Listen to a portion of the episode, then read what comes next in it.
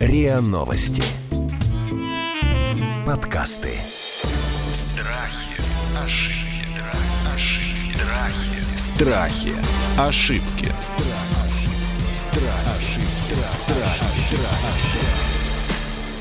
Здравствуйте, это подкаст «Страхи и ошибки». Меня зовут Наталья Лосева. Мы сегодня будем говорить э, и о страхе, и об ошибках, и иногда об ошибках непоправимых. Я хочу, чтобы сегодня мы поговорили об агрессии в чатах. Ну, знаете, в этих родительских и соседских чатиках, когда друг на друга наехали, покричали, вспыхнуло, помирились, разошлись, ну и как-то опять по кругу. Но иногда такой чатовской перепалкой и оскорблениями даже это не заканчивается. Совсем недавно страну потрясла история, когда такой вот конфликт в школьном чате между мамой одной девочки и папой другого ребенка. Завязалась словесная перепалка, а потом родственник мамы этой девочки нашел человека и убил его. Но убил он его не сразу. Парень пролежал еще 4 дня в реанимации в крайне тяжелом состоянии, и потом он все-таки умер. Конечно, известно, кто это сделал, и в чате прозвучали угрозы. Мало ли таких угроз бывает в чатах, прямо скажем. И вина будет доказана, и человек, скорее всего, сядет надолго, но парня уже не вернешь. Мне кажется, мы очень долго недооценивали вот ту реальную угрозу наших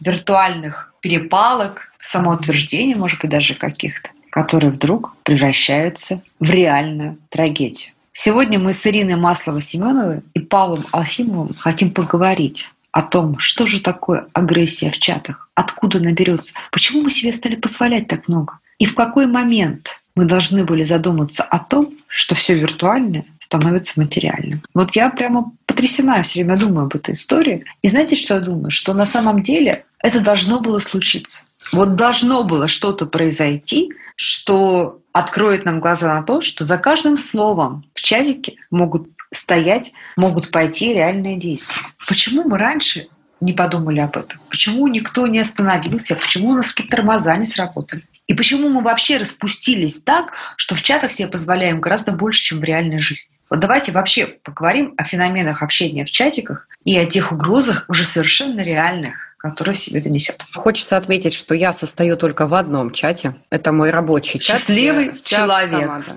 Это мой сознательный выбор. У меня ребенок ходит в подготовишку. Я подписала заявление о том, что я не буду состоять ни в одном чате вообще, потому что это абсолютно токсичное пространство. Люди друг друга не видят. Нет такого понятия, как мораль. Ты не смотришь человеку в глаза. Ты уверен абсолютно в своей безнаказанности, в том, что тебе ничего не будет. Ну, вот представьте, да, голодные игры фактически происходят, потому что нет правил, нет норм. А если мы берем, например, всякие курсы в интернете с чатами, там в правилах есть условия. Только что-то не так, э, тебя банят и выбрасывают из курса. Люди ведут себя адекватно в этом случае. То есть нет наказания, нет регулировщика. Нет модератора, который, да. например, уже давно существует еще со времен живого журнала, да? То есть в тех институтах, которые не чаты, удивительно, да, а там Live Journal, какие-то группы, да. там, где есть модератор, которого сначала никто не любит, потом его половина не любит, половина уважает, потом все его начинают уважать, хотя сначала не любят. Вот там, где есть модератор,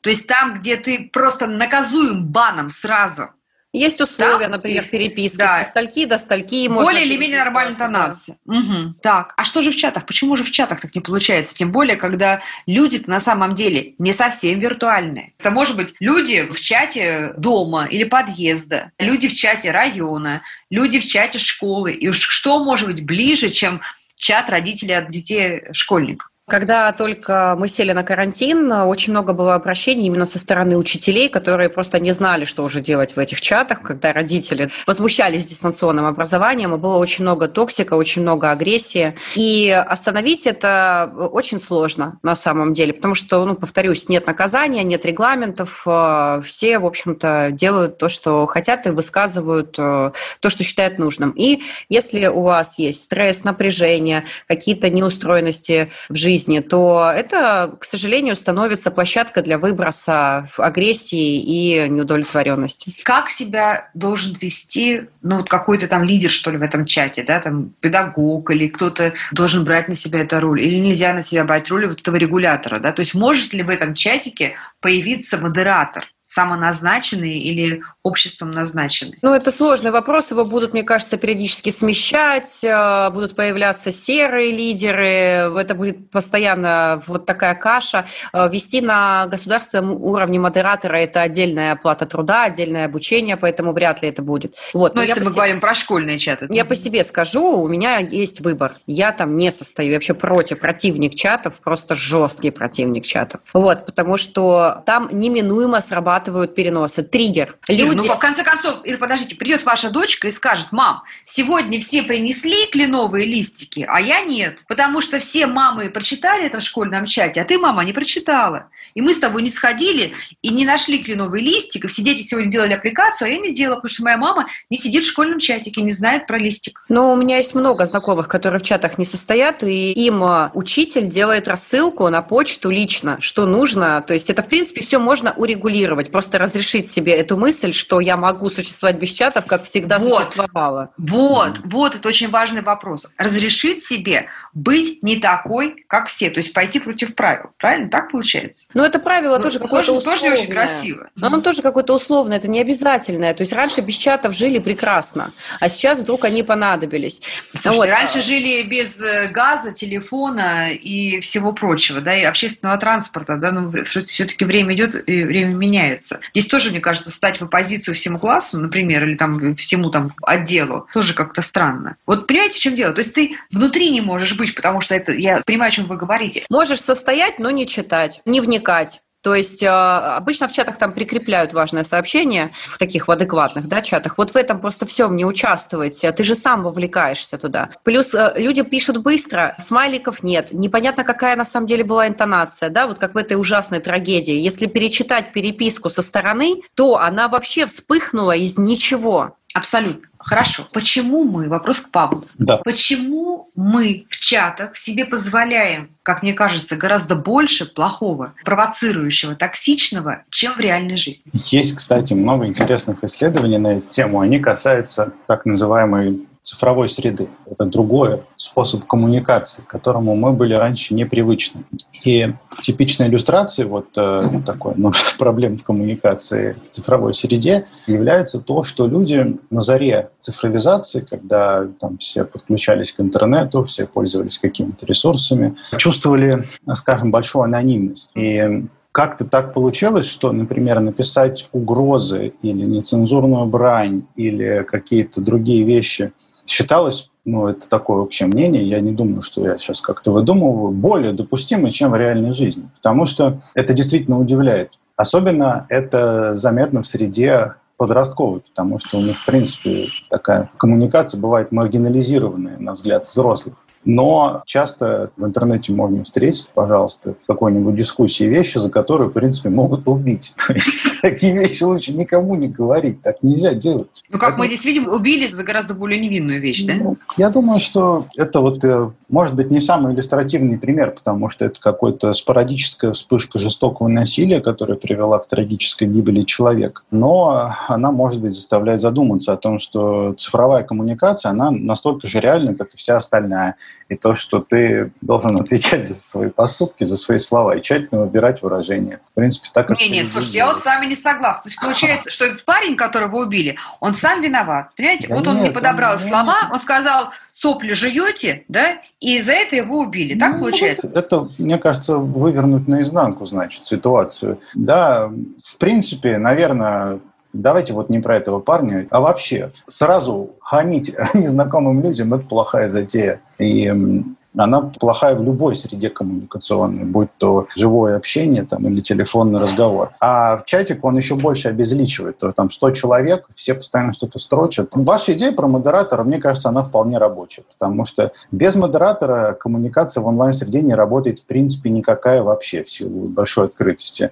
Как только в какой-то группе появляется больше двух человек, э, начинают работать какие-то другие правила. Поэтому в любом чате должен быть модератор. Я не думаю, что это большая проблема. В том случае, случае, если этот модератор наделен реальной властью, да, и он действительно Ну, может там- выкинуть из чата того, кто заговорился, там, Ну, поставить его на обычно паузу. и просто по- во всех мессенджерах можно установить права администратора. Можно человека выбирать на неделю. Вот, например, как э, психологи делают, они проводят ин- интервизорские группы и назначают себе модератора. Человек, который будет всех пинать и э, собирать, и регламентировать время. А потом этот человек меняется. Но мне кажется, это вполне работающая схема, потому что идея не вступать ни в чьи чаты, она хорошая. Я поддерживаю, но это, может быть, сработает для Ирины, но для всего мира не сработает, потому что это наша реальность, надо к ней как-то адаптироваться. А я вот сейчас вспомнила, что я состою в одном чате, но там пишет только сад, детский сад, оповещения. Они скидывают расписание, какие-то объявления, фотографии детей без возможности нам там писать. Вот он, выход.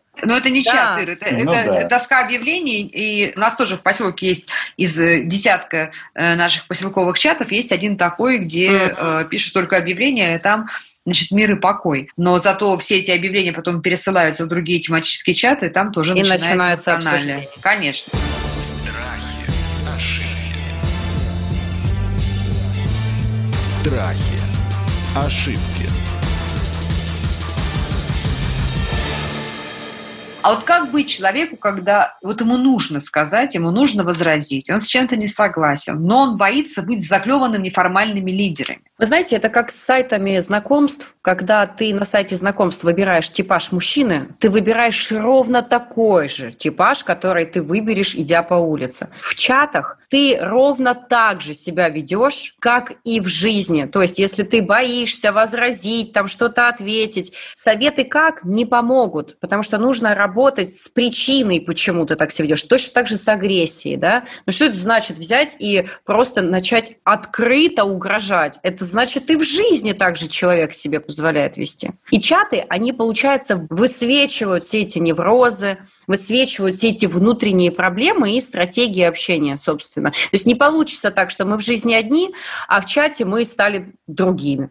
Нужно работать не с этим, это следствие. Хорошо, когда ты интеллигентно возражаешь, например, да, или высказываешь свою позицию непопулярную в этом чатике сегодня, и пытаешься делать это цивилизованно, а получаешь вот такую там агрессию, знаете, провокацию, обидный сарказм. Ну, мы все с вами прекрасно знаем, да, Да. вот этих комментаторов, которые не только в чатах, они и в социальных сетях, которые вот способны, а, знаете, не слово в простоте, да, или так токсично сказать три слова, что ты травмируешься, если у тебя не такая закаленная нервная система, как у меня в чатиках. Нет, например. сто Я процентов. Любое вторжение – это всегда травма, даже если все отлично Как реагировать, когда тебя публично оскорбляют? И что делать? Вот у этого парня, про которого мы сегодня говорим, у него на самом деле выбор-то был невелик. То есть он, видимо, должен был либо промолчать и уйти, и это было бы, ну что, проигрыш, да, слив засчитан, как говорят у нас э, офицеры вот этих вот э, чатовых баталий,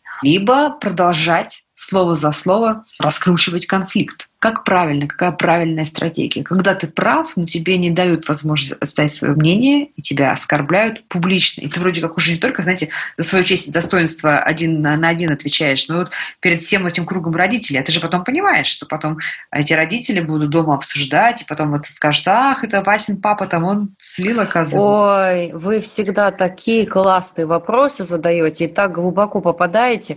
Вот вы сейчас столько всего важного спросили. Во-первых, невыносимое чувство стыда. То есть ощущение, что потом, когда через 10 минут они будут всей семьей меня осуждать и обсуждать, Мгм. настолько невыносимо, этот стыд пережить настолько тяжело, человек не осознает, что он влетает в этот процесс стыда, что ему нужно взять реванш, ему нужно хоть как-то, хоть как-то снизить это чувство, да, это первое. Опять же, это все бессознательные процессы. Второе, есть не то чтобы правильный вариант, есть человечный вариант. Это когда вы предъявляете чувства. Вы говорите, а сейчас было неприятно. Я считаю, что этот разговор уже Но это же слабость. В нашем обществе же это считается Это слабостью. А. Это человечность. Проявить человечность – это не значит проявить слабость. Это не значит перестать быть сильным, я бы так сказала. То, как вы мне сейчас сказали, мне было неприятно. Ну, а мне, Мне было было больно. приятно, да, это выходит за рамки нашего обсуждения. Давайте все успокоимся. Или мне нужно взять паузу, потому что сейчас это было обидно, как минимум. И, к сожалению, человека, которого уже нет, э, он, ну, не смог. И это наша общая ментальная проблема. Мы думаем, что предъявить чувства, признаться в этом, это все, это ты слабый, и просто ты исчезнешь. Да, это не так. Ты не становишься не сильным. Ты же при этом продолжаешь быть отцом семейства, хорошим сотрудником, зарабатывающим деньги, правильно? То есть только от того, что ты, например, признал и предъявил, ничего не, не рушится, но рушится внутри нас. Нам кажется, что все, сейчас вот ну просто стены упадут. И, увы, конечно, Они все видели, как он меня унизил, а я не смог ответить. а я не смог ответить. Они будут продолжать меня критиковать и осуждать, а я буду бороться с невидимой тенью. Я не смогу даже предъявить, я не смогу даже оправдаться, я не смогу даже защитить себя. Павел, что делать-то? Расскажите нам. Ну, какая-то безысходность. Ой, ну, Во-первых, Ира опытный коммуникатор, и те вот э, примеры того, как можно деэскалировать конфликт, они могут сработать. К сожалению, иногда они не работают, потому что ну, велик шанс всегда каждый день нарваться на какой-то, скажем, ну, нездорового гражданина, предположим. Или гражданин из другой среды с другими привычками, для которого насилие – это норма. Да. И против лома нет приема. Вот эти вот вампиры, намеренные провокаторы, которые наслаждаются провокацией. Ну, я полагаю, что надо использовать э, общение в соответствии с задачами и целями. То есть, если это чат необходимый для обмена информацией родителей школьников, надо именно для этого. Если там начинается что угодно другое, надо оттуда выплывать тихонько. Если как защищать себя просто по жизни, ну, есть досудебные претензии, надо дружить с гражданским юристом. Есть э, иск вполне работающий, кстати, и чат это пример задокументированного какого-то деликта. Иск о защите чести и достоинства. Не, ну вы правда считаете, что мама Васи пойдет с иском э, на папу Пети и наоборот? Да почему нет, на самом деле? У нас, может быть, нет культуры нормальной работы с судами. Суды вот, для кстати, этого существуют. да, нужно писать вообще. Во-первых, э, есть еще досудебные претензии. Просто составляешь такую бумажку, юрист передает, и в следующий раз мама Вася будет три раза думать, прежде чем открывать рот там, и что-то говорить. Важно обозначать границы по-разному. Да, играть в эту игру, скажем, в которую кто громче крикнет, кто сильнее ударит, она не работает. Она работает в стадии бабуинов. Она не будет работать, ну, когда там взрослых людей. То есть это деконструктивно. Есть какие-то правила, по которым общество работает. Вот, например, если по-хорошему не получается, может по-плохому, но все в легальном поле. И вы будете удивлены, насколько освежающе и бодро действует досудебная претензия, составленная юристом. Это просто красота. А Вы будете удивлены, насколько прекрасно, когда приходит повестка, ты идешь на заседание, тебе говорят, гражданин, с вас там 50 тысяч рублей, а еще там 6 дней общественных работ и публичные извинения. Не хочешь, иди в суд высшей инстанции. Все издержки За судебные. оскорбление в чатике? Конечно, чатик Да. это форма коммуникации, она задокументирована. Это ничем не отличается от реальной жизни. В этом вся проблема. Мы Это же- недосознали, да, это что же всего лишь чатик. Нет, это Ага. тоже форма коммуникации. Да.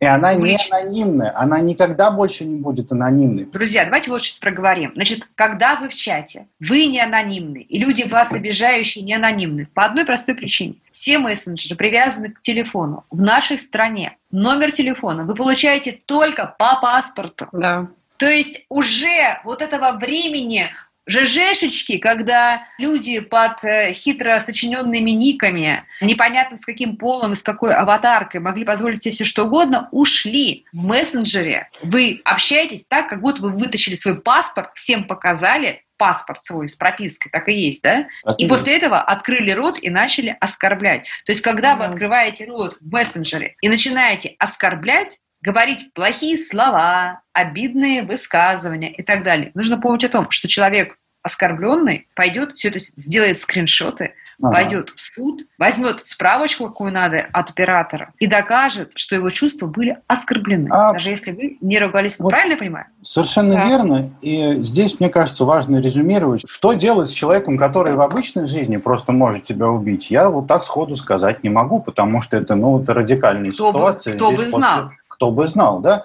Но, тем не менее, если человек в обычной жизни ведет себя прилично, но в чатике нет, то, может быть, надо ему протрезветь и понять, что чатик – это тоже часть коммуникации нашего Да. мира, и за слова надо отвечать. И это всегда очень пугает э, молодых людей, студентов, там, когда они ну, спотыкаются об этом, потому что вот раньше было дозволено, а теперь нет. Я теперь сказал, и теперь будь добер. И на самом деле не надо недооценивать важность э, вот этой вербальной или, например, письменной коммуникации, потому что она действует не хуже договорных обязательств. Если ты что-то декларируешь, ты должен потом как-то ну, нести ответственность за то, что ты декларировал. И это не, не мы придумали, так устроено общество. Просто надо помнить, что чат – это не детская игрушка, это всего лишь средство коммуникации. И нужно Очень помнить, удобно, что кстати. у тебя есть права. Права есть, которые дает нам государство, и права, самое главное, есть внутренние. Страхи, ошибки. Страхи. Ошибки.